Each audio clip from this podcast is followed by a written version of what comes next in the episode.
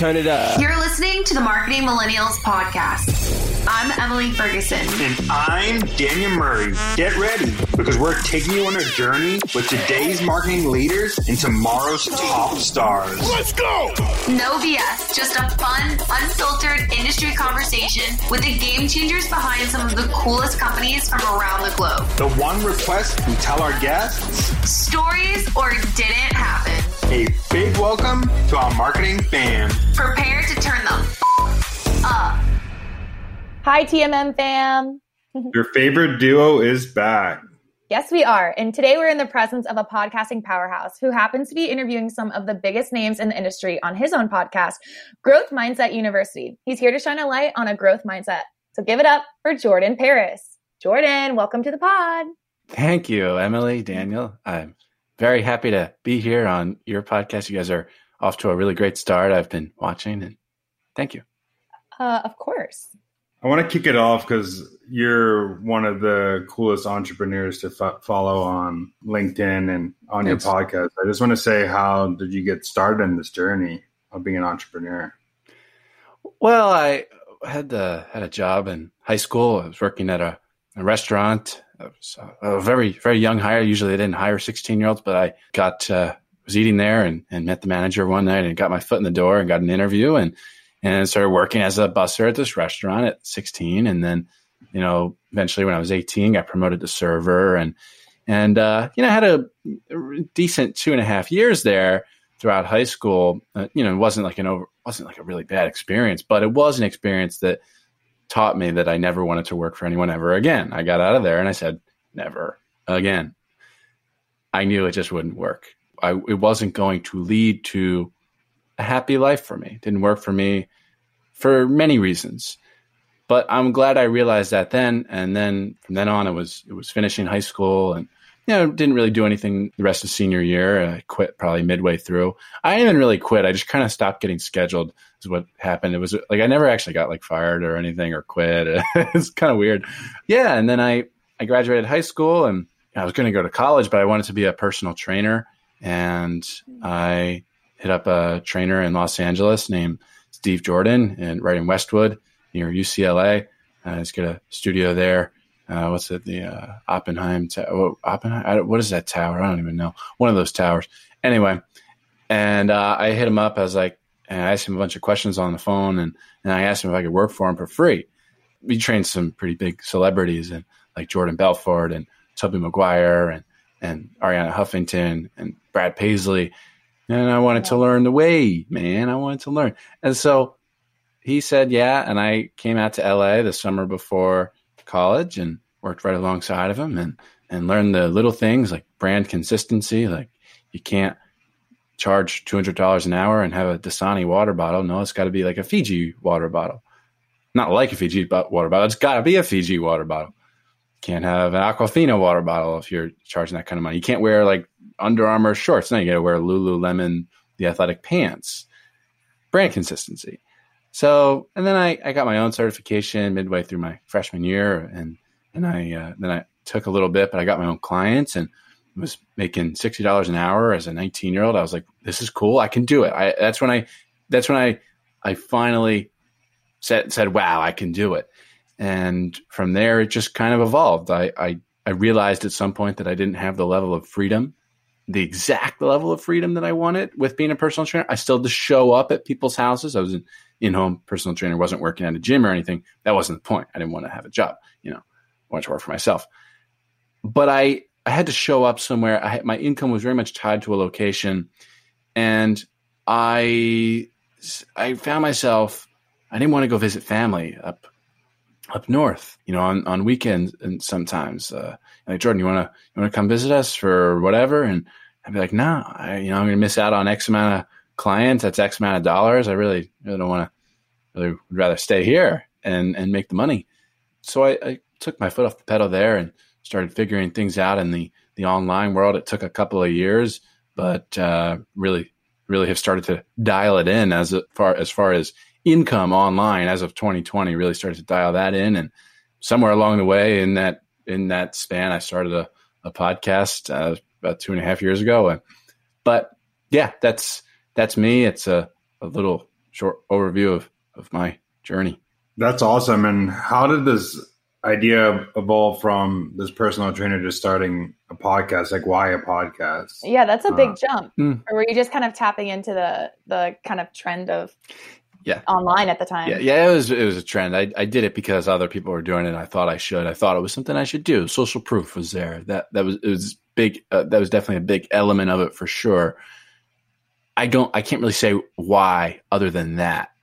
Were you nervous at all, especially coming from kind of a financial standpoint for podcasting? I mean, podcasting doesn't necessarily drive the dollars at the beginning. I never started a podcast to be like, oh, this is going to be my moneymaker. That was never like a thing.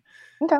So, but I was nervous because I was an introvert. I was very nervous. Really? And I was not very well spoken at all. I had no confidence, wasn't a very good speaker in any way, and I was shy. So I was very nervous about that. Okay. And it got better, though, as time went on, I think, and figured things out and got more confident. What spurred the idea to even tap into a podcast? I have no idea. I literally have no idea. I just did it because I thought I should. Okay. Yeah. So then you got to explain to us, what is a growth mindset?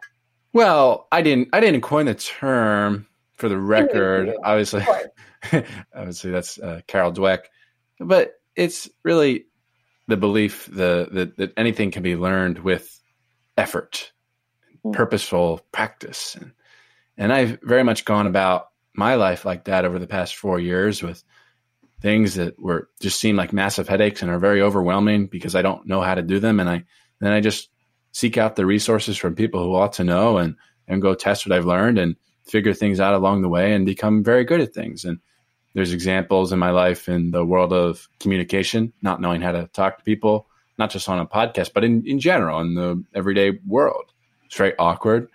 I really picked up the pieces and read a lot of books, read every book out there on communication, not every book out there, but a lot of books on communication and just figured things out and human behavior and then in a sales context as well, I didn't know how to sell at all. And I kind of needed to know how to sell if I wanted to grow my business the way I wanted to grow it. Figured it out. I was a really terrible salesman, even at the beginning of 2020. But I've come into, it depends on a lot of things, but on some calls, I feel like I'm at a level of mastery.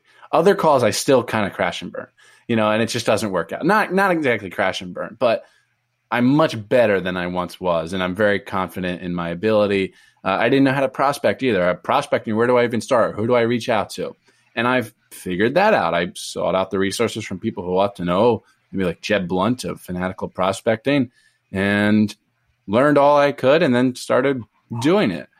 So many things in my life and in my business that I've just had to learn and figure out, and that I've attacked with optimism and a growth mindset. And I also think that one thing about growth, and you kind of defining it right now, is that it's uncomfortable, right? Like you're doing things that are uncomfortable. Totally. But also unafraid.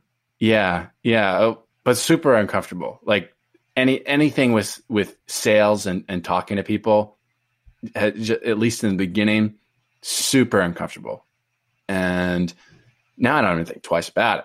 Yeah, and I think that's a big thing for people starting a podcast and starting something. It's going to be uncomfortable, but you'll get to the point once you've done it a couple of times. Because I remember, and this is going back to Jordan 2 years ago, when you were like telling people on video on LinkedIn, like, start making videos because I was uncomfortable at doing it. And this is why. Were you watching those early videos? Yeah, I was there with the early Jordan days of when you started posting videos. So that's funny. But yeah, I mean, you definitely have become like amazing speaker doing things that are uncomfortable. Thank you. So kudos to that. Appreciate it. I kind of want to dig into this topic because I know you talk about this a lot, but how do you feel about college? Well, I don't feel great about it. I think that for most career paths, it's a waste of time. I think that it's financially irresponsible for a lot of people. and that a lot of these loans that are given out are predatory. It's ingrained in us that you have to go to college or you're not going to be successful. And trade school is like shamed too, when really like we look down on people who go to trade schools, like that's, and it's like, it's weird. And I know that was certainly the case in my school. When people would go to tech school to learn a trade, it was like a weird thing. There was definitely an element of condescension there in the dynamic between, you know, the kids that stayed in normal school and went to the tech school. But really it's a great option with and they're probably they're going to be making a lot more money than people with a college degree, and they're spending way less on their education. I think a trade school is one of the best things you can do, but college is really not one of the best things you can do. Especially, okay, so it's ingrained in us, you know, you got to go and, you know, you're paying yourself and you got to get these loans and because you're paying for it. And okay, you know, $25,000 loan, fine. And I'm being conservative here. $25,000 loan, fine. No questions asked. Here, take it. It's like giving out like Halloween candy. But you want to get a business loan? Absolutely not. Like, good luck with that. And so, you know, these loans are given out like candy, and the schools know. The universities know that these loans are given out like candy with very few questions asked. And so what do? They hike up the cost of tuition to a tune of 1,200% since 1978, when in the same time period, healthcare costs have only gone up 600%. Healthcare bankrupts a lot of people. Food has only gone up 400%. What gives? Wages have stayed pretty much. Now, I'm not saying wages should, I'm not saying, you know, wages should rise and the minimum wage should like go to $15. I'm not saying that.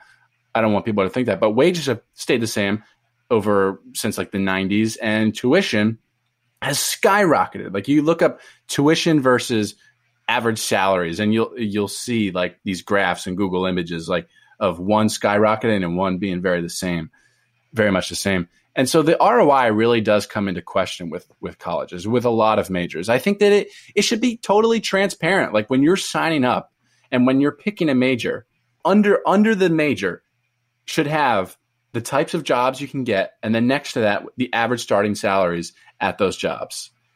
And then how much this education is going to cost you, likely in total, to get that degree.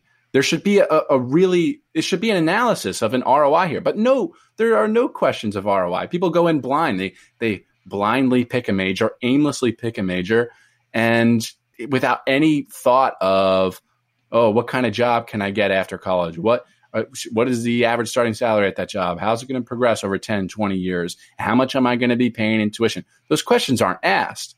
And so people are coming out with loads of debt to the tune of $38,887, and over 40 million Americans owe that amount. That's $1.71 trillion. I haven't checked the numbers in about 2 months, but every time I check it, it goes up and up and up. When I started talking about this stuff, the student loan debt was at $1.5 trillion. It's hiked up over $200 billion since I started talking about this just a year and a half ago, or almost 2 years ago. When is it going to stop? When are we going to stop playing these games? I think the whole thing is a mess. And what are we learning at these schools? So many of these majors are wasted. I'll pick on majors. Gender studies, all this sociology stuff, there's so many majors that just have such a terrible, terrible ROI. You know, I think that maybe some of the best majors, obviously, you know, going to be a lawyer or going to be a doctor. Yeah, like, I get it. You know, you don't want to learn you don't want your doctor to learn on YouTube. Like, duh, I get it. No crap, Sherlock. You know, that people come to me with that rebuttal a lot. But, you know, finance, accounting, engineering, I think that those are all great things that with degrees with a good ROI, that obviously you need to go to school for those things, but so many other things you don't really need to go to school for. I didn't really need to go to school. Now, I went because I was expected to. And so entrepreneurship, I knew the whole way. I just got done telling you my story. I knew from 18 years old, I really wanted to work for myself. I didn't really have a ton going yet, but I knew that's what I wanted. And going to college with the ultimate goal of not having to get a job after graduation doesn't really make much sense. I would, the whole way I was saying to people, yeah, my goal is to not get a job. after school to be making enough money on my own to not get a job after school. And I did that. Thank God. I know I, the last element, my kids won't be going to college, or they'll be going to, they'll have an option of a select few colleges. I already have them in mind that I'll pay for you. I'll pay for your education if you go to these colleges. Anything else, like the Soviet Republic of Colorado Boulder, where my brother goes, well, he won't be going there. And I don't mean to get political, but if you send your kid to college nowadays in 2020, you're really playing Russian roulette with their values. And I'm not really willing to play that type of Russian roulette. The political indoctrination that goes on in these universities is sometimes very subtle, but really costly to your kids' values over the long run. And I'm not playing that game. Yeah, I mean, totally agree, because education is so expensive, but it's actually so cheap now. It's why are costs going up when it's so easy to get a free education? Yes. Right now? It's crazy. I could see 30 years ago, and it was cheaper 30 years ago, but it was harder. You didn't have the internet to get this free education. Certainly. Now, this works. This type of self-directed learning, Daniel, it works for curious people like me. I have been enrolled in the University of Life, very much engaging in self-directed learning since I was 17 years old, when I started reading voluntarily for the first time in my life. It works for some people, not everyone, not even the majority, not kids that are not naturally curious. They do need this more structured curriculum. They very much need that. They're not going to learn on their own. In fact, the vast majority of kids aren't going to read book after book after book after book, and voluntarily, and podcast after podcast, and audiobook after audiobook. I sit here all day. I listen to audiobooks, podcasts, and read books every day, and very much engaging in my own, very much enrolled in the University of Life. That's not everyone. You do kind of need school for those types. But there are other types that really don't need school and will take advantage of these freer resources. Even, most $15 books, a lot of $15 books have an exponentially higher ROI than most four-year degrees. Think Rich Dad, Poor Dad. Yeah, I could name example after example of books. I got a lot of books around me. I could name a lot of books that have a higher ROI than school. Yeah, and I think it's crazy, because I would say probably 5% of the classes I took were probably useful for me, because I think the classes that I took that were useful for me were taught by professors who have been in the world of doing it. Yes. And they actually did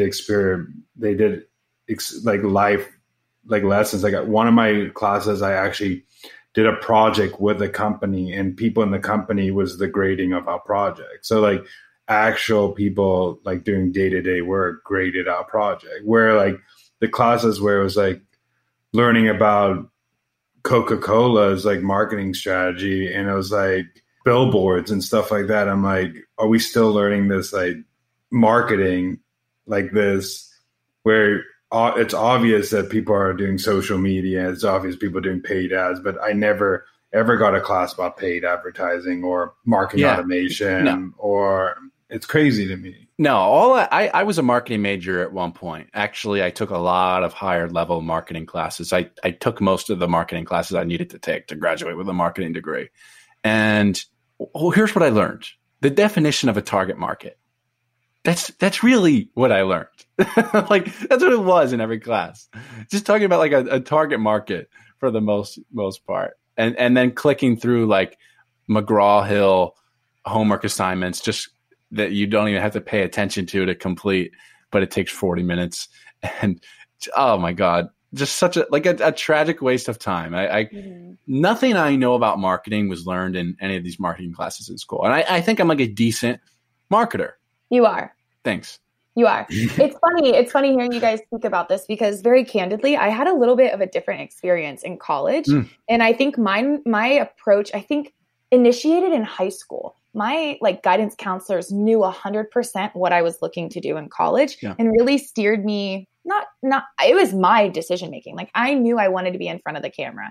I knew I loved sports. I knew that marketing was something I was very passionate about. I didn't know a thing about it.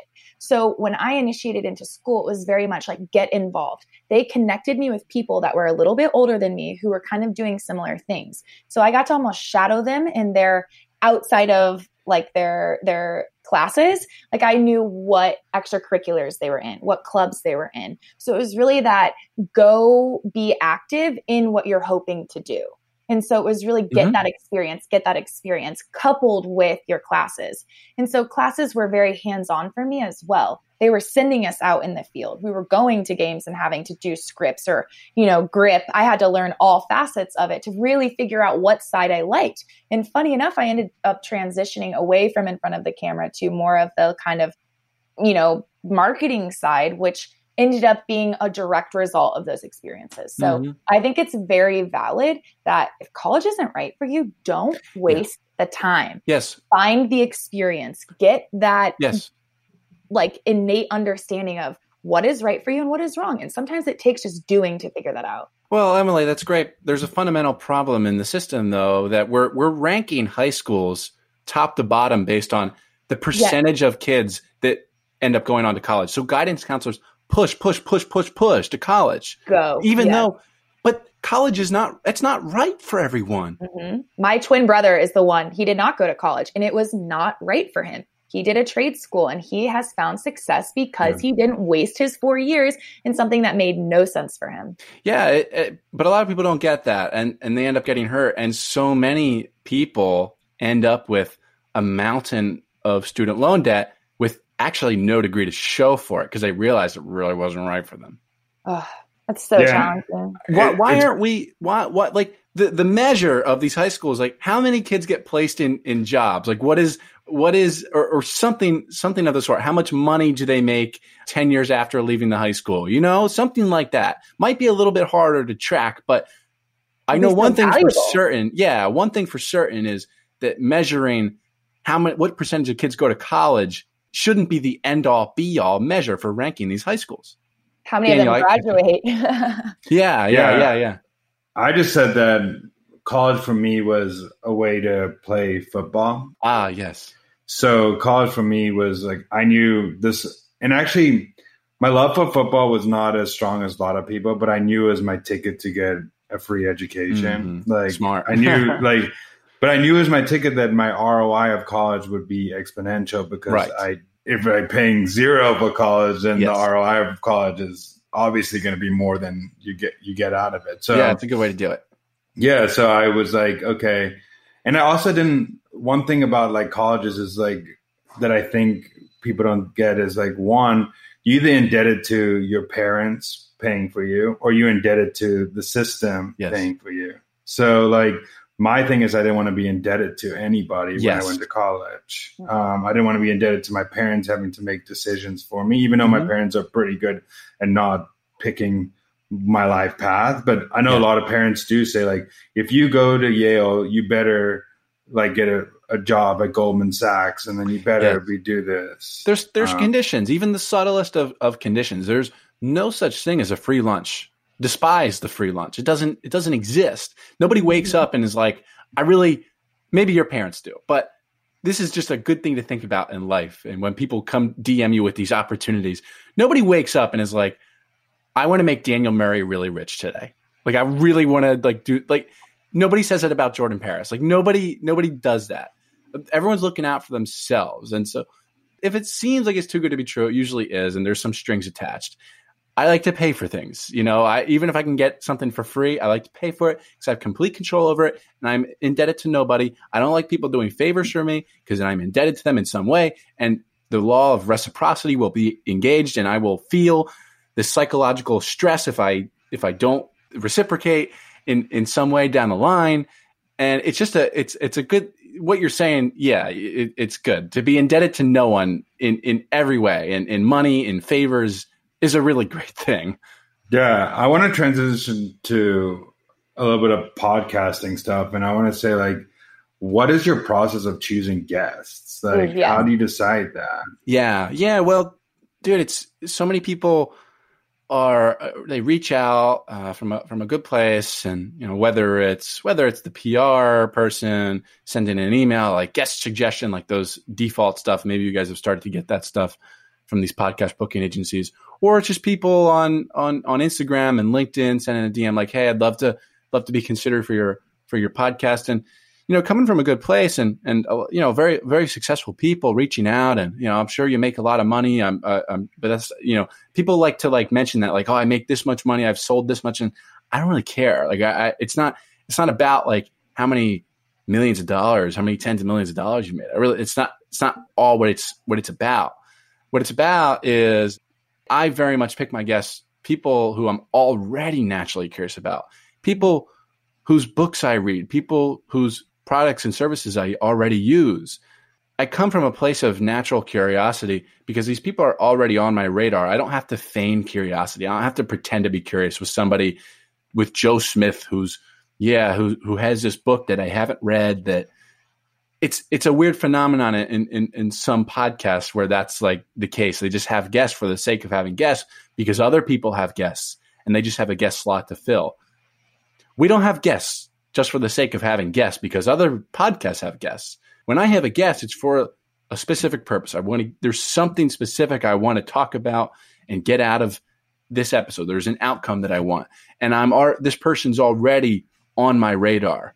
People ask me all the time when they reach out, "How do I be considered? Like, how do I get on your podcast?" And I don't really have an answer. You just got to be on my radar naturally. Yeah.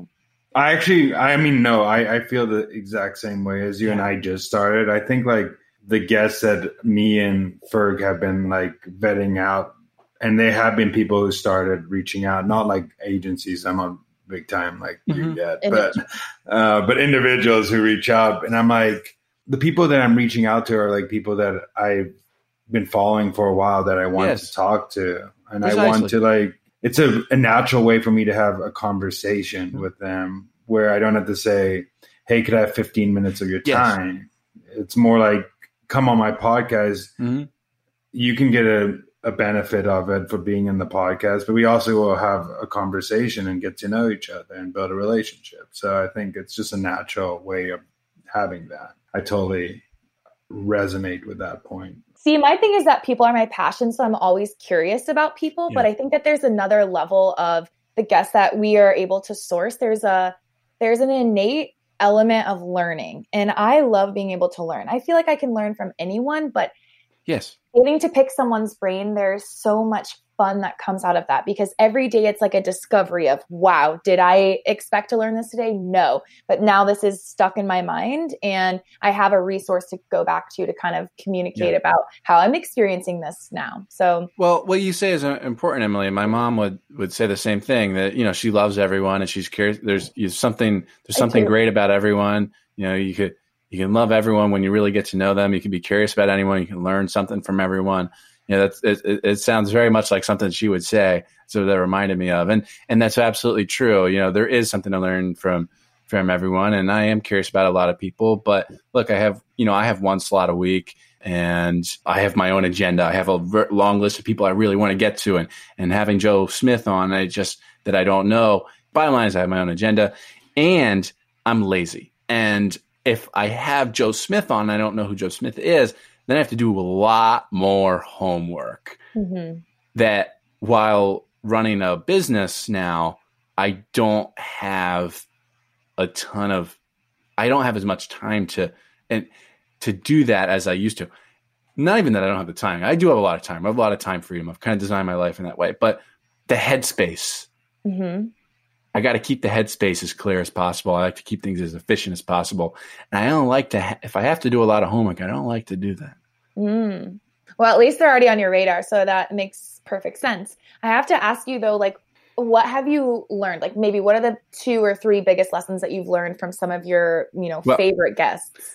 Well, it doesn't boil down to 1 or 2 things. It's a common question, and I never have an answer to this, because there is no formula or that it boils down to, that I can synthesize in my brain. What I can do, though, is if you say 1 or 2 guests, you know, I can very easily pick out a lesson from most guests if you had something in mind. But there is no formula here that it just boils down to. Everybody wants and I do this too. I found Jim McKelvey of Square called me out on this. He's like, I see what you're trying to do here. You're trying to boil this down to a formula. There is no formulas here. Everyone wants a sexy sounding formula that makes things easy, but it's just really not the case for most things in life. Fair enough. I mean that's a lesson right there. You just told from someone. This question I like to ask to marketers, but I want to ask just for podcasting. What are most podcasters doing wrong? They're using Zoom, which thank God we're not right now. The sound quality is so much better than it would be had we been recording on Zoom. Our tracks are being recorded locally via Squadcast right now, which is a really great thing. Not Zoom. Zoom's it's a great tool. Use it every day, but it's just not a tool that's made for podcasters. Using a tool that is made for podcasters like Squadcast or Cast or Riverside. These are great tools that are made specifically only for podcasters. And these work much better than Zoom or Skype or something like that. So I think that's number one. Most people are doing that wrong. And I did that wrong for the first 65 episodes. So it's great to see you guys doing this really from the beginning. Now, we had a little help thanks to somebody named Jordan Paris. Right. Now, is there anything else? That's what comes to mind first and foremost. Yeah. What are the best channels to promote a podcast? Ooh. I actually heard an episode, I think, with Rand Fishkin, I think it was. Yes. And he was saying like don't do like paid media and don't do this and don't do that. But I just want to hear I just want to hear your perspective of like how to market a podcast. Yeah, I know where Rand's coming from. I've read his book. I've had him on my podcast. I know what I get it. At the same time, yeah, you can post on LinkedIn. You can do all this stuff and, post across the social channels. And that's what 99% of podcasters do. And that works to a point. There's only so much you can do organically. If you're going to grow organically, you've got to be like a radically different podcast, which I'm not. So paid placement is really what separates us from the Jordan Harbingers of the world, and emailing, using hunter.io, a tool to find emails. You go to one of the podcast providers, one of the podcast apps, websites, and you click the red hunter icon in your browser. You find the emails associated with that website. You find there's usually a partner program email, like partners@whatever.com or .fm. And you send them an email and, say, what kind of paid placement do you guys offer? What's the CPA, cost per subscriber? And that's really it. And you send the email. Some podcast apps have really great partner programs and paid placement opportunities. Others, not so much.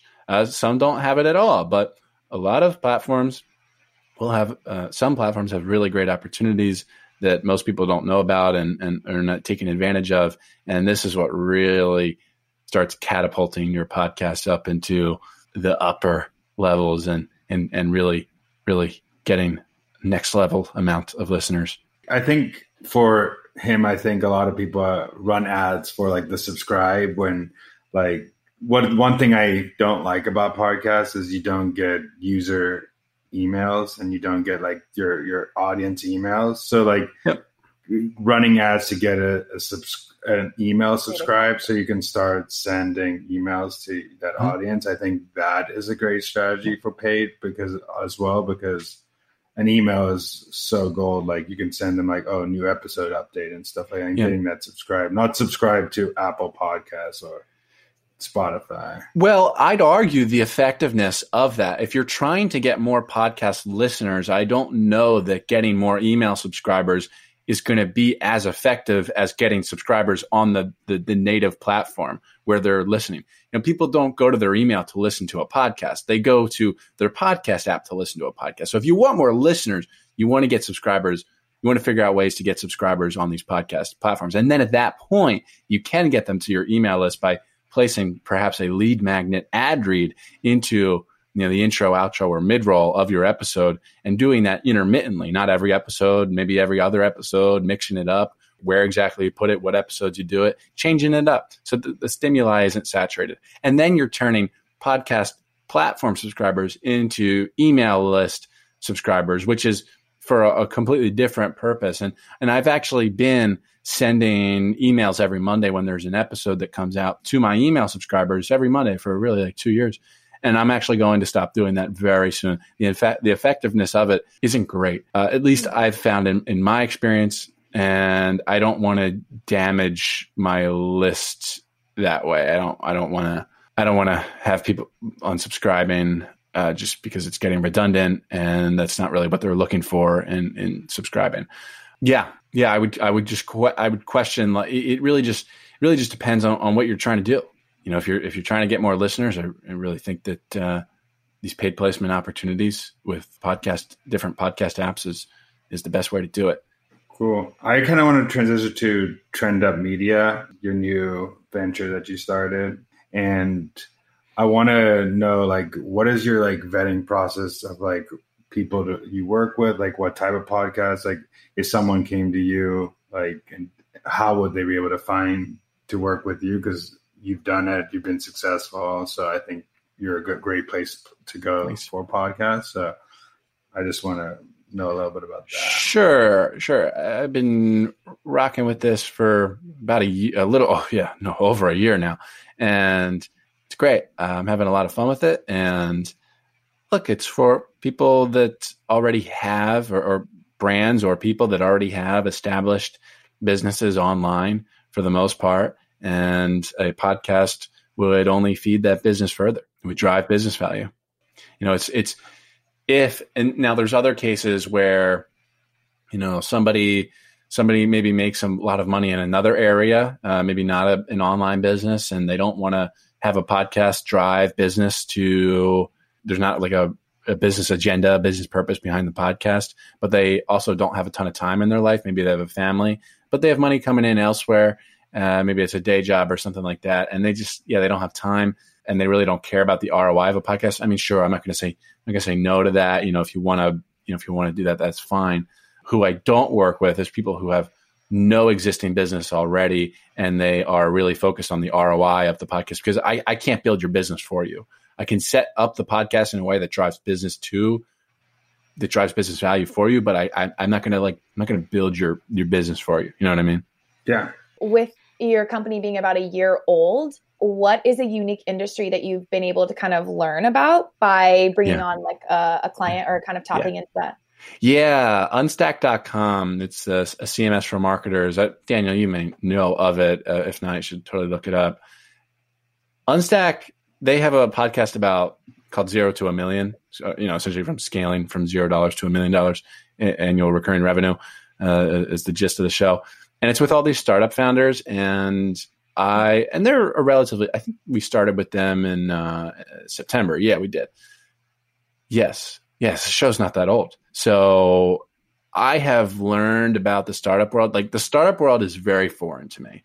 Like, all the terms that are used, just the whole language is very different. And I don't know that I'm ever going to get into it in my life.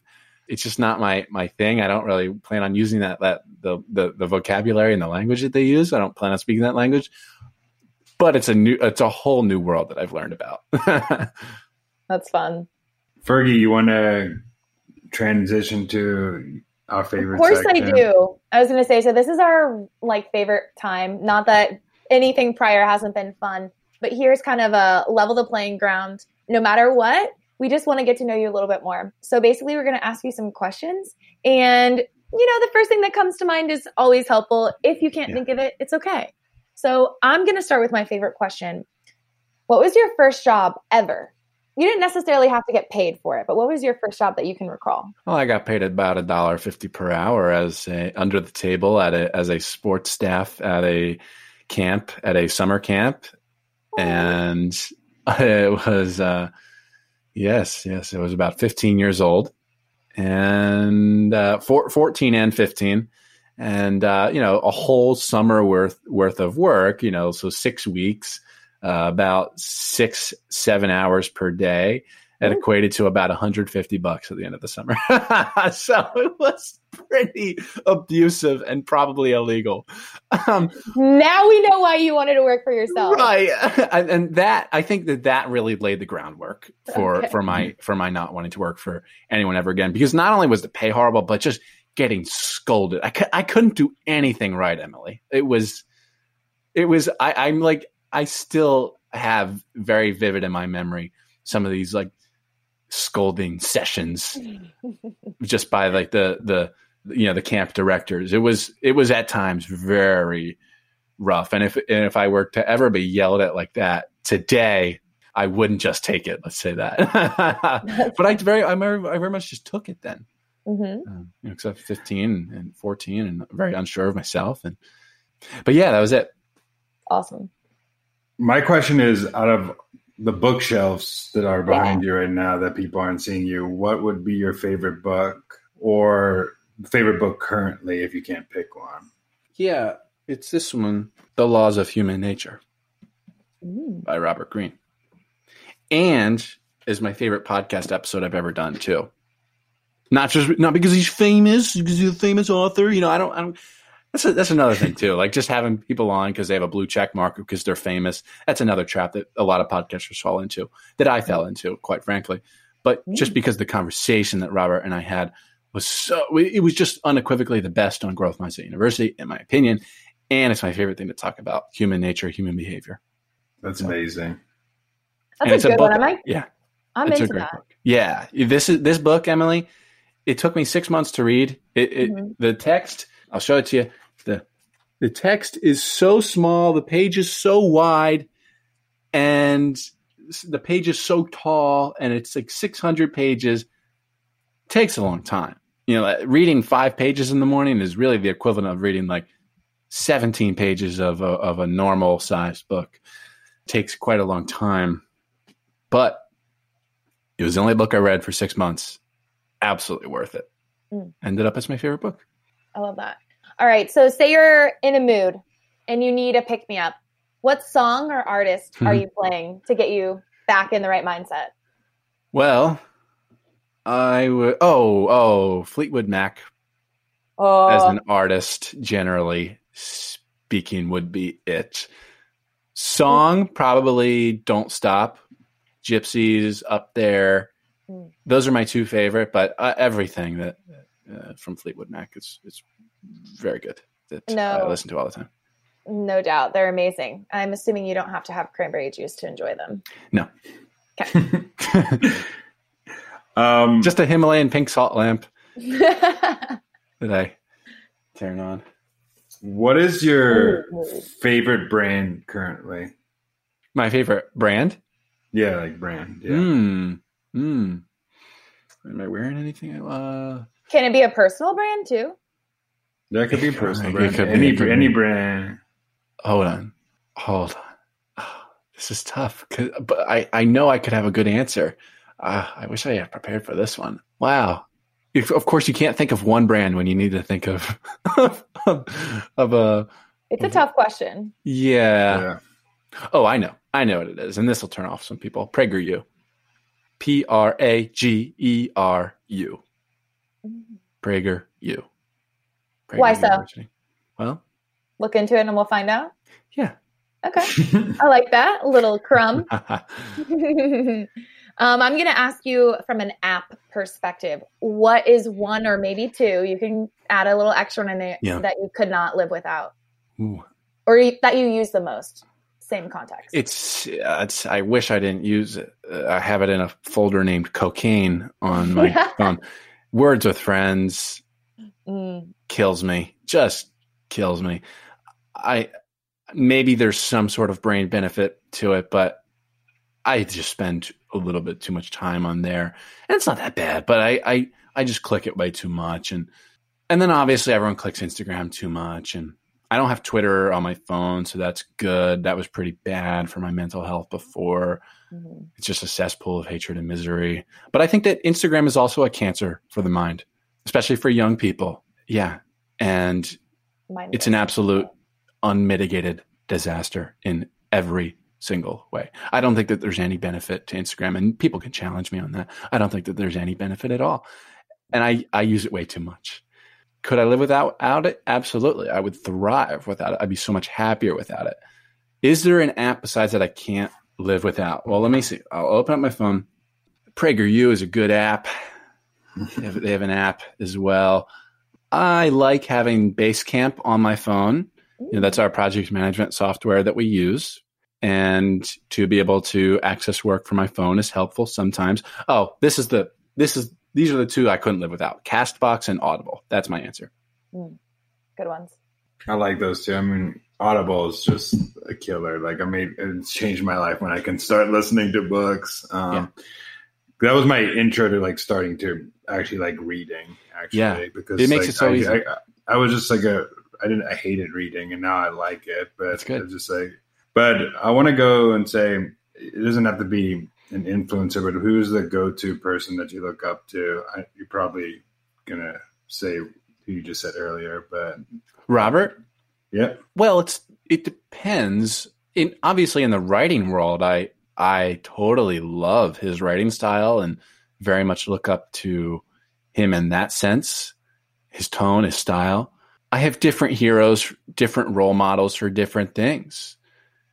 Maybe in the world of selling, I mean, there's a few different people. Ryan Serhant would definitely be included in that. Yeah, Ryan's awesome. Yeah. Yeah. That's a good one. But yeah, it just depends on the context thing. But yeah, do I have it? In the world of politics, probably Candace Owens. And I will say, you know, people are going to hate this too. You guys will probably hate this also. I do look up to Donald Trump as well. Nice. Hey, I think he's a great person. I do think he's a great person. Influence is influence. It doesn't have to agree with everyone. I think your influence is your personal preference, and we don't hate anyone. Good. Yes. All right. So I think our last kind of note is, how can people connect with you? Where can they connect with you? Well, Growth Mindset University, my podcast, but connect LinkedIn and Instagram and the normal, the usual places where you can connect with people. And your website? Yeah, jordanparis.com. And if you really do want to like actually get in touch with me and talk with me, you know, you can scroll down to the bottom, and in the footer of the website is all my social channels there. Perfect. And if anybody's looking to start a podcast, any company, go to Trend Up Media. I appreciate it. Absolutely. Well, Jordan, thanks for taking the time to talk all things podcast and beyond with us. Thanks, guys. I appreciate it.